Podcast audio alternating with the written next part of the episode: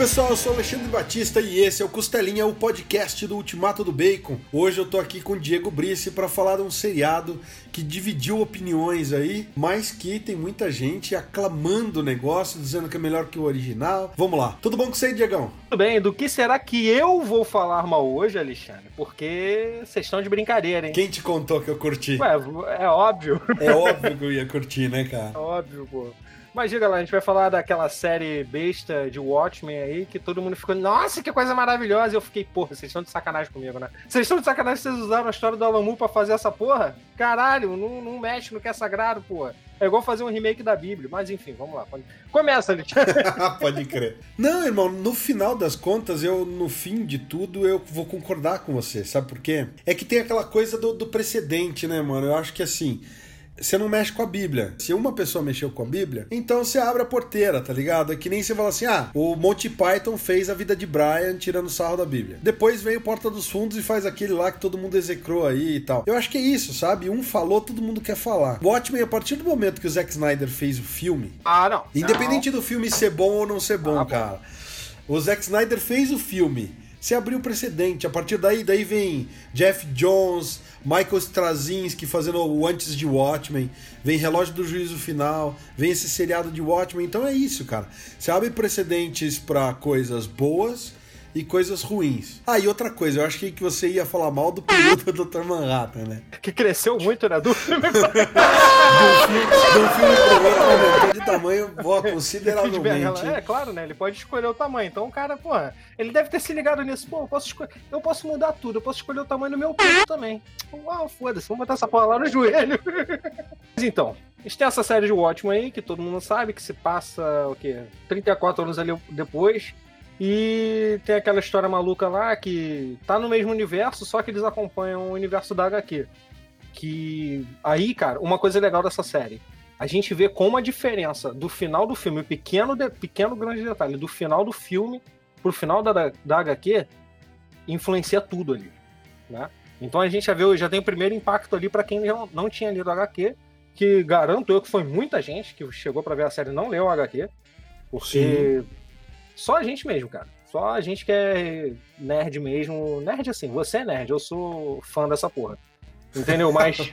Para. Não, é. Não, é sério, cara. Porque, pô, cara, é uma HQ antiga e é bem difícil de ler hoje em dia. Eu fui reler ela recentemente até mesmo para pegar umas referências sobre o relógio do juízo final, que vai ter um programa de seis horas de duração no futuro. Sim. Com todo mundo participando. E, cara, realmente é meio difícil, porque no meio da HQ você tem lá o, o livro do Coruja, aí depois tem a história do Contos do Carregueiro Negro, ele tem lá as matérias de jornal contando a história de não sei quem. Entrevista com a Sally Júpiter. Aí tu fica assim, caraca, meu irmão, é muito detalhe. Não, isso tudo, o que eu vou falar aqui vai, vai ser meio contraditório.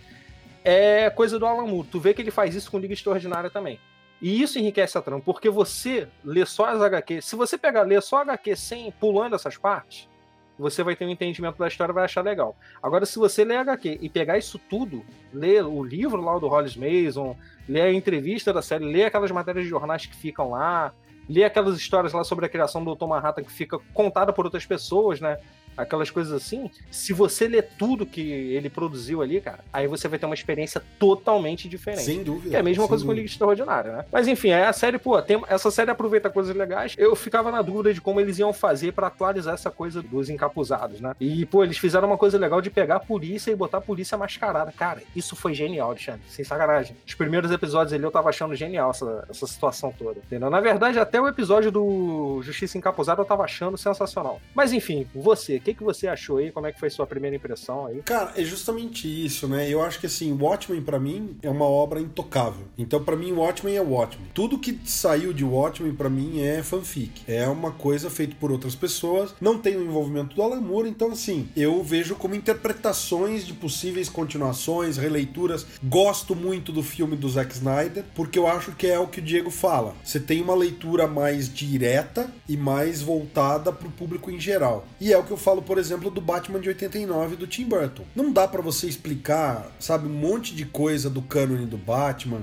e várias relações dele com os inimigos, principalmente naquela época, que você tinha o público geral saindo da série de 66 lá, Tum Sock Poff e aquelas armadilhas Castelo Ratimbum, e você jogar a galera num universo Cavaleiro das Trevas do nada. Então o Tim Burton fez um trabalho muito bem feito para ir acostumando a galera com essa coisa um pouco mais gótica, um pouco mais sombria, ainda que dentro de uma coisa que de vez em quando tem umas tiradas cômicas aqui e ali. O Watchmen do Zack Snyder para mim é isso. Ele simplifica, ele enxuga toda essa parte que o Alan Moore põe de densidade, de contexto e de, sabe, teor narrativo mais aprofundado, de relações literárias e tudo mais, ele faz uma coisa mais plana, mais reta, mais direta e óbvia e funciona muito bem. Ele é fiel em um monte de coisa, ele muda o final ali porque não dá para você fazer um, um baita final complexo. Ele dá uma simplificada no final e aí como filme, cara, é uma obra espetacular. Mas para mim não é o Watchmen, é uma derivação de Watchmen. Antes de Watchmen é bacana, você vê o background das, dos caras e tal, mas na mesma linha do filme do Zack Snyder. É uma derivação mais simplista que não tem todo o aprofundamento que a obra original tem. A série, cara, eu achei uma das melhores coisas derivadas, mas falta, cara, o peso da mão do Alan Moore. Quer dizer, aquela coisa toda do Dr. Manhattan e da, da né, a gente é, talvez toque aí em spoilers. Não vamos entrar nessa agora, não, porque é aí que vai entrar meu ódio, você sabe disso. Meu hate vai entrar aí, você sabe. Mas... Vou só pincelar e avisar a galera. Se você ainda não viu o seriado e não quer spoiler, a gente vai dar spoiler aqui, porque Estamos falando de um seriado que já estreou no começo do ano, então a gente deu bons quatro meses aí. Já, te, já A gente tá, já tá com quase um mês de isolamento pra galera sentar e maratonar essa porcaria. Então, assim, se até eu tive tempo de assistir o Watchmen, galera, é, vocês não têm desculpa. Se você não viu, assiste lá, depois volta pra ouvir o nosso podcast. Então, eu acho, cara, sinceramente, que é, tem coisas geniais. Aquela premissa toda do Justiça Encapuzada, cara do carinha sentado em 1938 lendo a Action Comics número 1 com o Superman aparecendo. Isso foi. E aí o cara, o Justiça encapuzada, pensando nele, cara, o pai e a mãe colocando ele dentro de uma caixa, e aí o pai e a mãe morrendo, né, no meio de um tiroteio, né, de um, de um levante que teve ali, galera sendo queimada, e ele sobrevivendo naquela, entre aspas, nave, que na verdade era um caixão de madeira, cara, e ele se colocando no lugar do Kal-El sendo mandado pra Terra. Puta, cara, aquilo ali me arrepiou de um, de um jeito que você não faz ideia. Foi uma parada maneira mesmo isso aí, cara. Não tem, não tem que falar mal disso aí, não. E essa referência toda que ele faz ali do, do Action Comics, cara, isso foi muito sutil. Assim, foi sutil e escrachado ao mesmo tempo, né? Foi muito bem equilibrado, cara. Foi muito bem equilibrado. Aquele início, cara, o primeiro episódio, aquele início ali com, com fato histórico que muita gente né, renegava, né? Até hoje, né, cara? Depois da série que isso mudou um pouco, que isso não tinha nem nos livros de história lá nos Estados Unidos, se eu não me engano. Eu acho que depois dessa série que eles começaram a botar isso. Isso é uma coisa muito polêmica lá até hoje, uma ferida aberta, assim, né, cara? É sensacional, cara, é sensacional. A maneira como ele trabalhou isso, o Lindelof, ele, ele foi genial, cara. Ele foi genial nisso aí. Ele tinha, essa série, cara, tinha tudo para ser incrível. Você falou aí do Justiça Encapuzada, a história do cara encaixa sim. perfeitamente com o Watchmen, cara. Encaixa perfeitamente com o HQ. Ah, um detalhezinho outro talvez a gente se incomode. Pô, mas se encaixa perfeitamente, porque na HQ fala o quê? Que ninguém sabe, ninguém nunca soube quem era ele. Todo mundo desconfiava que ele pegava o Capitão Metrópole lá, tinha essa porra, Sim, né? Sim, tinha. Que o comediante chama ele de viado lá, uma, um momento desse lá. Naquele momento lá que ele tenta violentar a, a Sally lá. E o que eles falam do personagem é o quê? Que ele, que ele, que ele desapareceu do nada ninguém sabe o que, que aconteceu com ele. Então, casa perfeitamente ali. E eu tenho certeza, o, o Júlio, até, amigo nosso, ele falou uma coisa, cara. Eu acho que isso aí foi uma das coisas que o Alan Moore deve ter visto e deve ter falado, porra, por que, que eu não pensei nisso? Entendeu? Porque foi mesmo, cara, é de dar inveja. O, a história do personagem que eles criaram, criaram pra série, né? Não ofende o Canon. Não, e se você pega, é, lembra muito é o que você falou, né? Parece a linha narrativa do Hollis Mason lá, do, do, do primeiro Coruja. Hum? Que o Alan Moore vai dando um passado ali do Hollis e tudo mais. Pô, e dos outros, né, companheiros de Minuteman dele lá. Sim se encaixa o que você falou, encaixa perfeitamente mesmo. É muito bom isso. Essa parte da história tava legal. O lance dos policiais mascarados, cara, é muito maneiro, cara. É muito maneiro porque é uma parada meio crível, assim. Não é difícil você imaginar um mundo onde isso aconteceria. E toda aquela coisa lá da chuva de lulas que acontece de vez em quando, né? É, o Lula, o Lula tá sempre fudendo o mundo inteiro, né? É, é, complicado, mas esses bichos aí são foda. Vem pra roubar a gente mesmo. Mas enfim, é maneiro aquilo ali que tu vê. Ali é quando estabelece que, tá, que a gente tá no universo da HQ, né? E é legal tu ver que, pô, não foi um evento que chegou, aconteceu na visão do mundo. Depois você descobre que, descobre que aquilo ali tudo continuou fazendo parte do plano do Veidt, né? Mas ali, cara, é muito bom, cara. Essa parte toda é muito bom. Mas agora, fala mais alguma coisa boa aí pra gente já tá na parte do, da raiva. Não, cara, eu ia falar que eu curto também a, a história de origem dos novos protagonistas, né? A história de origem da Sister Knight. Eu também acho muito amarradinha, cara. Que é assim, pô, Manhattan ganhou a guerra do Vietnã, o Vietnã virou território americano, então tem um monte de soldado americano que decidiu ir lá viver no Vietnã, sabe? E é massa, daí você tem uma população dominada, meio que ainda revoltada, fazendo ataque terrorista né, contra a população americana que está dominando. Eu achei muito legal isso daí, achei muito massa mesmo. Achei massa a história do Looking Glass lá, cara, que ele era um dos caras que tava, ele tava em Nova Jersey, sofreu com o abalo psíquico da, da Lula gigante, e aí desenvolveu esse poder de ler as pessoas e, sabe, conseguir entender se elas estão falando mentira ou não. Eu achei bacana essas histórias de origem dos novos personagens e achei que elas, cara, casam muito bem com a história do, do Watchmen de uma forma geral. Mas realmente tem. Se tem uma coisa que me incomoda, é. Eu, eu, putz, cara, eu acho que ficou meio forçado o Dr. Manhattan no seriado. Antes da gente entrar no Dr. Manhattan, é, falando até do desse lance aí do Looking Glass, você falou uma coisa que eu, não, eu tava meio na dúvida, assim, eu fiquei, pô, que ele fala o tempo todo dessa habilidade que ele tem de saber se a pessoa tá mentindo ou não. E aparece ele lá naquela cúpula lá, né, que fica os, os Rochar lá, né, que ele é o novo Rochar, né. É uma coisa que eu acho, assim, meio ousada da série, tentar fazer um remake dos personagens, né. Isso é Sim. esquisito. Mas, pô, funcionou com ele, porque ele é um personagem autêntico. Apesar dele ter a mesma personalidade, assim, do Rochar, só que um pouco mais legal, que o Rochar que a gente conhece é bem, bem estúpido, né. O original Sim. lá, ele é do mal mesmo. Então tem, tem essa coisa do, do Rochelle, mas não, eu não sabia, cara. Eu fiquei nessa dúvida se essa habilidade que ele diz que tem tinha sido. tem relação com o lance da explosão psíquica. Entendeu? Eu fiquei, pô, depois eu fiquei pensando nisso. Falei, caramba, será que o fato dele. Essa habilidade dele é uma coisa realmente, sei lá, científica, derivada desse, desse acontecimento? E agora tu falando aí, faz todo sentido, né, cara? Então, eu acho, cara, que é porque não fica de fato óbvio, eles não falam isso. Mas quando a Lori fala com ele, ela fala do tecido da máscara dele. Que ele usa aquele tecido porque é um tecido que bloqueia né, as ondas psíquicas. E aí o que eu, o que eu entendo é justamente isso. Ele está usando isso porque ele foi uma das pessoas abaladas com a explosão psíquica. Se ele está abalado negativamente pela, né, pelo eco psíquico, é porque essa habilidade que ele tem veio junto.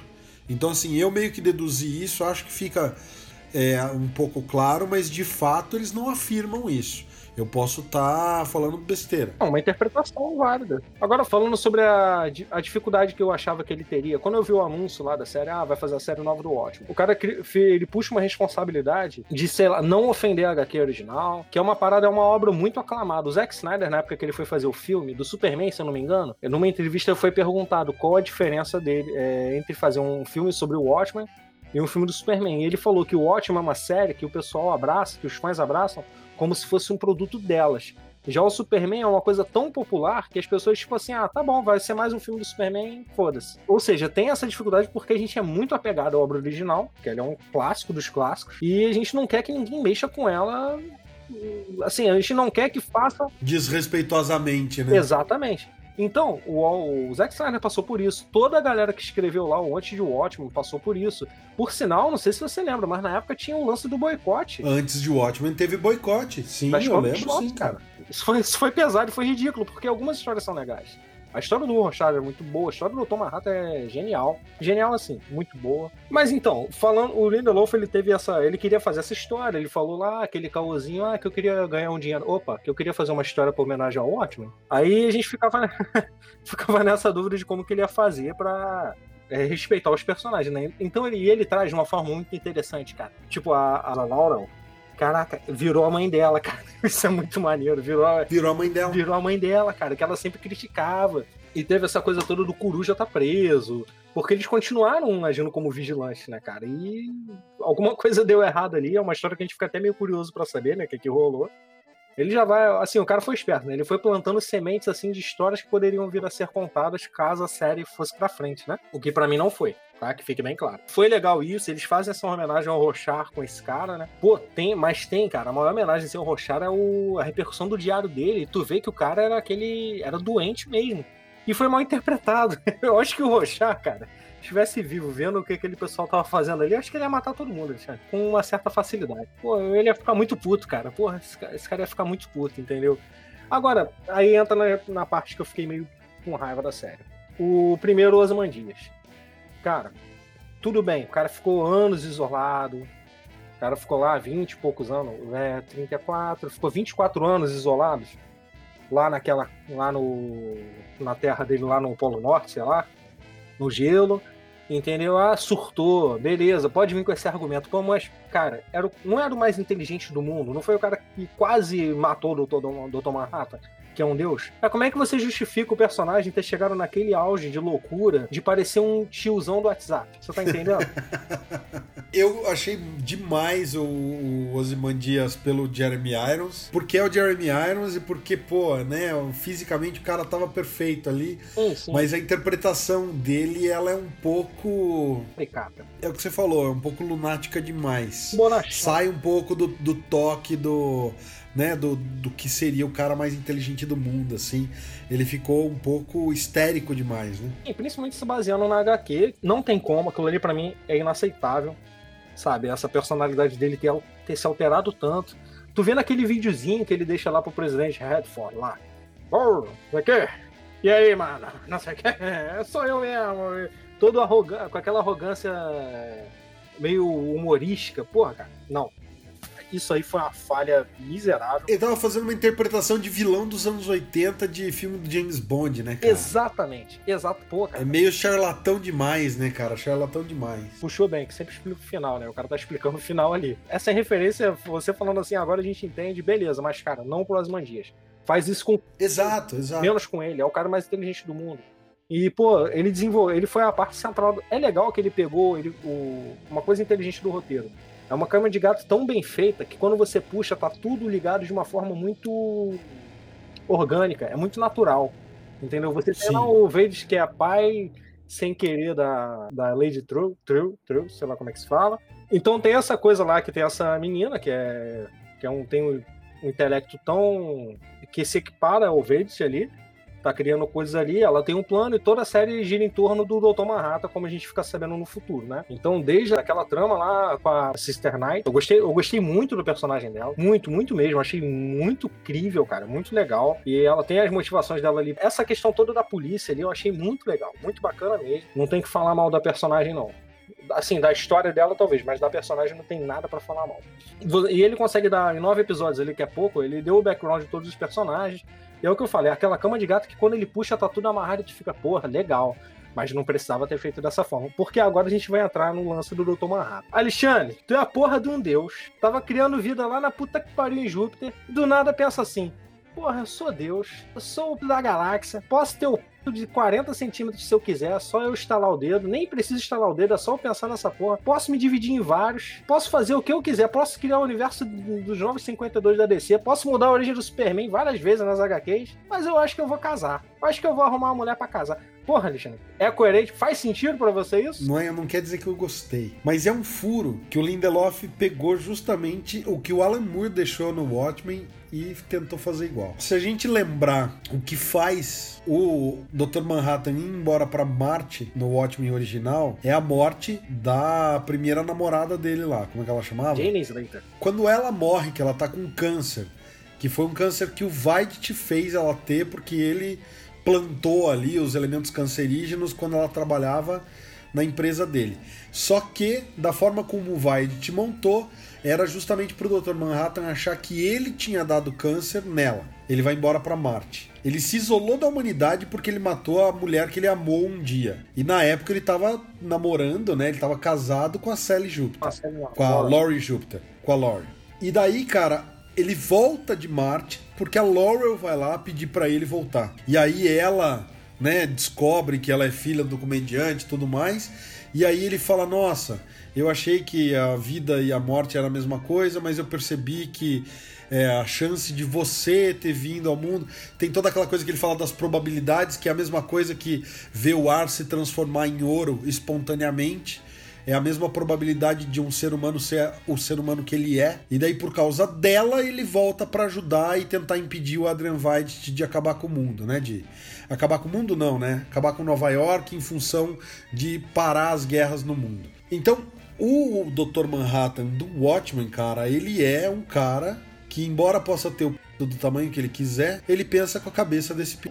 Na HQ do, do, do, Alan Moore é assim. E eles fizeram isso no, no, no seriado. Então, assim, tá perfeito, cara, tá perfeito eu não, não tô falando que eu achei bom, não tô falando que eu gostei. Eu não gostei. Eu dou quatro bacons pra série e tiro um bacon justamente porque eu não gostei do Dr. Manhattan da série. Ele é muito bunda mole, mas ele tá em sintonia com a da HQ, cara. É isso. A, o recurso de narrativa que o Lindelof pensou para tirar o, o Dr. Manhattan da jogada, cara, é impecável. É impecável. E tá em sintonia com a, com a HQ. Só que o problema é esse é ruim, é chato, é, sabe? Você fica só assim, porra, mano. De novo vão tirar o Dr. Manhattan da jogada. Tô querendo ver o Dr. Manhattan funcionar em algum lugar que não seja na cama com a mulherada dele. E não, cara, os caras ficam tentando jogar o cara de lado. Eu, eu me incomodei mais com o Ozymandias, vilão de, de série dos anos 80, do que com o recurso narrativo do Dr. Manhattan, porque tá em sintonia de com repente, o quadrinho. você falando agora do 007, Ozymandias, eu até lembrei, a mulher transforma ele em ouro, né? Ele fica dourado. Verdade. Como membro de ouro, né? Assim, apesar de eu não gostar da, da postura do. da personalidade dos Mandias e tudo, mas a, a, aquela história dele lá, no, a lua de Júpiter, que não fazia, não tava fazendo sentido nenhum, tava todo mundo, caralho, o que que tá acontecendo, meu irmão? O que que tá acontecendo? Que porra é essa? Depois fez sentido, assim, mais ou menos, né? Mas é o tipo de coisa que ele faria. Eu só senti falta da personalidade dele mais firme. Mais vilão frio, né, cara? E falta essa falta de emoção do Ozymandias mesmo, né? Que é um cara Sim, muito é. racional. É. Ali ele tá muito emocional. Eu também não curti. Cara, eu entendo o que você falou, concordo. Porém, se você parar para refletir um pouco, o... tem, um, tem um diálogo. Uma das melhores coisas que no filme ficou idêntico ao HQ e na HQ é sensacional também, que é o diálogo do comediante com o Dr. Manhattan no Vietnã. Que o comediante é aquele lance lá, que ele mata a mulher grávida, e o Dr. Manhattan simplesmente não faz nada mesmo vendo tudo ao mesmo tempo direto. É a primeira vez que verbaliza aquela coisa de, pô, você tá se distanciando já da humanidade. Você não é mais humano. Fica aquela coisa de, pô, você ascendeu, você não se importa mais. Eu não sei se é na série ou no, na HQ ou na revista, eu não sei aonde que eu vi o Dr. Manhattan falando que o, o ser humano vivo ou morto, ele tem a mesma quantidade de átomos, sei lá, não sei o que, então para ele não faz diferença. Não, é na HQ, é na HQ, ele fala isso na HQ. Ah, então. E, pô, cara, tu vê que ele tem essa frieza que ele tá tipo assim, foda-se raça humana, cara, não tô preocupado com isso. Sabe, e ele já viveu o casamento com a Jane Slater. Ah, ele era apaixonado por ela, mas assim, o Dr. Manhattan sempre curtiu as novinhas, né? Aí gostou da, da filha da Sally. Da Laura. Pô, mas ela mesmo fala, na HQ, no filme, isso fica claro. Pô, você não tá nem aí mais. Você, tipo assim, não sabe mais o que. Ele não. Ele se distanciou de tal. Pô, o cara virou um deus, né? Ele não, ele ascendeu, ele foi muito à frente, ele virou o, auge da evolução. Não faz sentido mais ele se preocupar com a raça humana. E, e essa frase dele de ah, os seres humanos vivo ou morto não faz diferença, porque tem a mesma quantidade de moléculas, átomos, sei lá, ele fala uma porra assim. Cara, isso é mostra tudo isso. Aí você pega esse mesmo personagem que tava criando vida lá em Europa lá, porque ele no final da HQ ele fala que queria trocar a galáxia que ele tava ali, o universo dele por um menos complicado e que ele gostaria de criar vida, para saber como seria. Pô, ele vai para lá, cria aqueles clones lá, sabe-se lá como, né? Não tem explicação. O Dr. Manhattan não dá para racionalizar muito. Ele tá muito além do que a gente pode entender. Aí o cara tá lá de boa e do nada. Ah, cara, vou lá pra terra pegar uma. pegar uma novinha lá porque tá fazendo falta. Cara, não, não, assim, beleza, eu entendo o que você falou, que ele tentou resolver as coisas por meio que por causa da Laura, mas ele tava racionalizando ali o tempo todo. Ele tava falando: você vai tentar me convencer a salvar o mundo.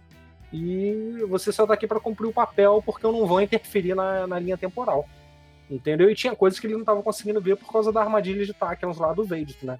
Então, assim, existia aquela curiosidade científica dele também, mas não foi justa. Não foi assim, simplesmente porque, a, porque eu gosto de você. Não, não foi isso, cara. Se o Doutor Manhattan quiser, cara, ele cria a mulher Manhattan pra ele. A doutora Manhattan, porra. Ele tem poder para isso, porra. Então, isso que para mim me incomodou.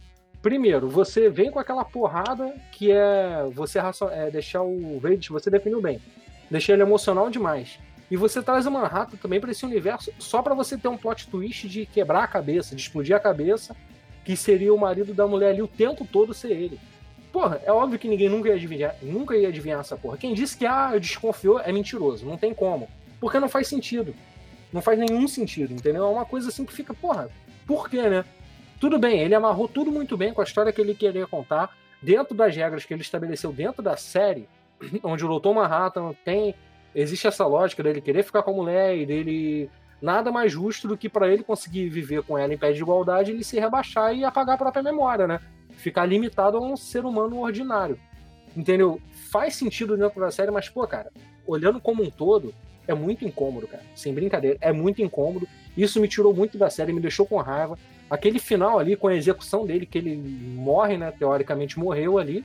Não tem muito, e aquele final meio de novela quebrou muito, cara, do, a série que tava vindo tão bem. Pô, na moral, cara, não precisava colocar o Dr. Manhattan nessa série, não, Alexandre. Não, eu também acho que não precisava, cara. E eu, eu não gostei. Mas eu discordo de você ainda, porque, cara, edição 9 de Watchmen, final da edição 9, ele tá falando com a Lori e ele fala. Ela tá puta da vida porque ela descobriu que ela é filha do comediante e toda a história. E dela fala: Minha vida é sem sentido e idiota. Minha vida inteira é uma piada enorme, idiota e sem sentido. E aí ele fala: Não, sua vida não é sem sentido. Dela fala, mas você disse o tempo todo que a vida não tem sentido. Então, como. Aí ele fala, mudei de ideia. Milagres termodinâmicos são eventos tão improváveis que são impossíveis na prática, como o oxigênio virar ouro espontaneamente. Eu quero muito observar algo assim. E daí ele termina, né? ele fala, fala, fala, e aí ele fala assim: o mundo é tão cheio de pessoas, tão repleto desses milagres, que ele se torna um lugar comum e nós nos esquecemos. Eu me esqueci. Contemplamos continuamente um mundo de milagres e ele se torna opaco às nossas percepções. No entanto, encarado de um ponto de vista novo, ainda pode tirar o fôlego. Vamos voltar para casa. Então, tipo, eu tô resumindo um pouco porque ele fala muito mais coisa, mas cara, ele tava realmente distanciado, mas tudo isso é antes dele olhar pra menina, cara, sofrendo, se achando a pior bosta do universo. Cara, ela derrete o coração do cara, velho. De novo, um rabo de saia derrete o coração do cara, o cara fala, tá, vamos pra casa. Um otário, Quando né? ele fala pro Ozymandias, cara, tô indo criar vida, é exatamente isso. Ele fala, a Lori me lembrou que isso é importante, então estou deixando essa galáxia por uma menos complicada. E daí o, o Ozymandias fala, mas você recuperou o interesse pela vida. É verdade. Acho que então talvez eu até crie alguma. Adeus, Adrian. Não, e daí ele fala aquela frase, nada realmente termina, né? Que ele fala, no fim, nada, nada realmente isso, termina. Isso aí resume todo o universo Watchmen para sempre, né? Alan Moore, Alan Moore deve ficar, porra, pra que, que eu falei essa merda, né? Pra quê? Né? Por que, que eu fiz essa porra dessa frase? Eles não vão deixar acabar eu vou morrer, essa porra vai ficar, vão fazer um remake. Esse lance do Manhattan, cara, por mais você falando isso aí, lendo HQ, ah, faz sentido, faz, mas eu não gostei. Não, eu também não gostei, cara. Eu também não gostei. Eu enxergo ele de uma forma muito diferente dessa. Eu prefiro muito mais o Dr. Manhattan que foi pro universo DC mexer com a mexer com a origem do Superman. Esse é mais interessante. O que eu acho bacana é justamente isso, né, cara? Porque a partir do momento que você deixa a galera mexer com as histórias, você tem isso, cara. Tem gente que vai achar o Relógio do Juízo Final sensacional, tem gente que vai achar o filme do Zack Snyder ainda melhor do que o Watchmen original, e tem gente que vai achar essa série maravilhosa. E o bacana de você ter produtos diferentes é que você não precisa gostar de tudo. Você pode falar, cara, o Relógio do Juízo Final é bem ruim e eu gostei da série. Ou falar o contrário, falar, meu, a série é um lixo Sabe, o que eu acho bacana de deixar trabalharem com todos esses recursos é que a gente acaba tendo histórias muito boas e você não precisa gostar de todas elas, né? Não, isso é verdade. Assim, a série não deixa de ser boa. Eu dou esses quatro meses porque eu não gosto da execução ali. Eu acho que a derrota do Manhattan foi muito simples, cara. Pô, se o Veit não, consegui, Veit não conseguiu aquela porra, cara, como é que eles conseguem daquele jeito ali com um plano bosta, sabe? Uma coisa, pô, quando o sangue entra lá na, na cápsula dele, cara, aquilo ali era a porta de saída dele, ele fritava o planeta inteiro, rebutava tudo e pronto, agora é o universo DC que tá aqui, gente. Aí ia ser um plot twist de fuder a cabeça mesmo. Caraca, meu irmão, o que que tá acontecendo? Aí o Dr. Manhattan vai pro cinema, pega as séries da CW, junta tudo e fala, gente, eu sou o Dr. Manhattan, vou cuidar dessa porra agora, fica tranquilo que em 2021 Janeiro de 2021 vai ter o filme do Superman novo, vai ter o filme do Batman. Esquece o Robert Pattinson como Batman. Tô deletando isso aqui, gente. Desculpa. Isso ia ser de fuder a cabeça, hein, cara. Ia quebrar a quarta parede. A hora que ele, a hora que ele sai ali da casa com a, o bando de, de Rorschach ali atirando nele, era só ele fazer que nem no Vietnã, fica com 25 metros de altura e dá um pulso de energia radiativa ali, mata todos os caras, acabou, cara da onde que ia ter um que ia atirar nele pelas costas e ele sai ali dando piu, piu, piu, um por um. Para, mano. É muito. Eu realmente não, não gostei, cara. Eu realmente não gostei. Oi. Ou então ele ficava gigante e mijava em todo mundo, né, cara? Imagina uma gota caindo na cabeça, blum. É que nem as lulas congeladas, né, velho? Cai de cima, de lá de cima, assim. O cara é tão gigante que uma gota mata afogados, cara. Ou então ficou balançando, batendo nos outros lá embaixo e ninguém ia ficar surtado. Isso que é botar o pau na mesa e não tomar rata, pô. Caraca. Não, mas isso aí foi demais, foi muito exagerado, cara. A série perde um bacon por causa dessa porra, cara. Porque eu não precisava disso, não, cara. Precisava, porra, eu não tô pagando pra ver o Dr. Marrata, cara. Entendeu? Pô, isso, isso, tá, isso tá muito fora da média nacional, cara. Para com isso aí. Assim, a série foi legal, foi uma experiência divertida, assim, e bem intensa também, apesar da, das partes que eu não gostei, ela sustenta ali na. É aquele negócio, eu, às, às, vezes as pessoas falam mal de filmes assim, que estabelecem as próprias regras. Vamos dar um exemplo tipo Doni Darko. Ah, muita gente fala mal que não dá para entender, mas o filme ele estabelece regras próprias. Ele, inclusive, tem um manual dentro do filme, que é o tal do livro lá do tempo, né? Sim. Da velha lá. Que aquilo ali estabelece o que, que o filme é. O filme tá de acordo com aquelas regras. É um filme, não é a realidade. E essa série faz isso. Ela cria as próprias regras, baseada na interpretação do Lindelof da HQ, e funciona ali dentro entendeu? Mesmo, assim, fragilizando demais o Dr. Manhattan para equalizar né, o poder, né? Aquela coisa toda. Ainda assim, a gente tem que admitir uma coisa: funciona, cara. Entendeu? Apesar de eu ficar puto, funciona. Isso aí eu tenho que assumir. É, não, é, é, é bom, é bem feito. A gente pode não gostar de certas coisas, mas é isso, né? Você. Concordo contigo, cara. Eu, eu dou quatro bacons porque eu acho que as qualidades da série passam os defeitos. Eu não gostei do, do Videt também, concordo contigo. Não gostei do Manhattan, cairia para três bacons, mas eu acho que considerando que todo mundo fica fazendo remake e reboot, eu achei bacana que tenham feito uma continuação. Então eu devolvo um bacon aí, porque eu acho que foi ousado do Lindelof fazer e acho que foi bem feito, assim, respeitoso com o material original, por mais que ele tenha deslizado em uma coisa ou outra. Então, tiro dois bacons, devolvo um, fica com quatro no final e para mim fecha a conta. Tava batendo bacon de ouro quando o Justiça Encapuzada veio lá com aquela história dele. Tava, cara. Ah, é, aquilo ali foi histórico. Foi muito maneiro. Foi muito maneiro. Ó, eu pausei, eu não sei se você lembra, eu pausei, eu tava assistindo aqui, eu pausei a cena da Action Comics número 1, tirei uma foto e mandei no grupo. Então, porque aquilo, a hora que eu vi, eu vibrei, cara. Achei sensacional. Maneira como ele conta a história, pela, pela lembrança, né? Através da mulher lá, cara. Foi, foi demais, cara. Foi demais. Entendeu? E assim, para fazer justiça com Lindelof, eu admito, o, person... o Dr. Manhattan é um personagem muito difícil de você trabalhar. O... Com o Ozymandias não tem desculpa, não. Mas o Dr. Manhattan é muito difícil de você trabalhar, mas muito difícil mesmo. Por esse poder dele muito extrapolado, essa questão dele ver o tempo de uma forma totalmente diferente. Isso lembrando até aquele filme A Chegada, né? Eu acho que a única personagem que poderia entender ele é a Lois Lane, né, Alexandre? De repente estava a solução Pode ali. crer. Pode Entendeu? Crer. É muito overpower, é, né, cara? É difícil Eu entendo. o Geoff Jones, ele, ele fez um trabalho primoroso no relógio do juízo final, trabalhando no Dr. Manhattan, porque ele conseguiu fazer funcionar tão bem quanto o Alan Moore fez na HQ, cara. Entendeu? E mais pra série era óbvio que eles não iam conseguir fazer uma coisa tão tão assim, no nível que a gente queria, né? Que a gente é chato pra caralho, né, Vamos ser sinceros. É difícil você falar, vou fazer uma reinterpretação da Mona Lisa, cara. É, pô, é difícil, é difícil. Então eu concordo contigo. Os caras foram ousados. Deu uma série boa e eu acho que a galera tem que conferir, até mesmo pra tirar as próprias conclusões. Tá aí, minha nota é 4 bacons. E você, qual é a sua nota final? A nota final continua sendo 3 bacons, é uma série que vale, ela é boa. Cara, perde um bacon pro Manhattan, baixaram muita régua de poder dele. E o Vader, cara, com essa esquizofrenia dele lá, esse lance dele muito emocional, não faz sentido. Na minha visão do universo Watchmen, não faz sentido nenhum. Até mesmo porque a gente tá acompanhando a HQ e a gente tá vendo o Vader como ele realmente é. Racional e frio. Ele é mais frio, inclusive, que o Dr. Manhattan. Ele fala do Dr. Manhattan que não tá cagando pra humanidade, mas ele também tá meio nessa mesma vibe. Ele fala que quer salvar o mundo, mas ele só quer estar tá certo, ele quer ter razão. A verdade dele é esse. Galera, se vocês estão ouvindo a gente até agora, a gente agradece a sua audiência. Deixa aí nos comentários o que, que vocês acharam da série, dos quadrinhos de Watchmen, do antes de Watchmen, do relógio do juízo final. Fiquem ligados que vai ter um programa especial depois do relógio do juízo final. E é isso aí, galera. Semana que vem tem mais costelinha para vocês. Não deixem de visitar ultimatodobacon.com e o Sobrecapa lá no YouTube. Falou, valeu!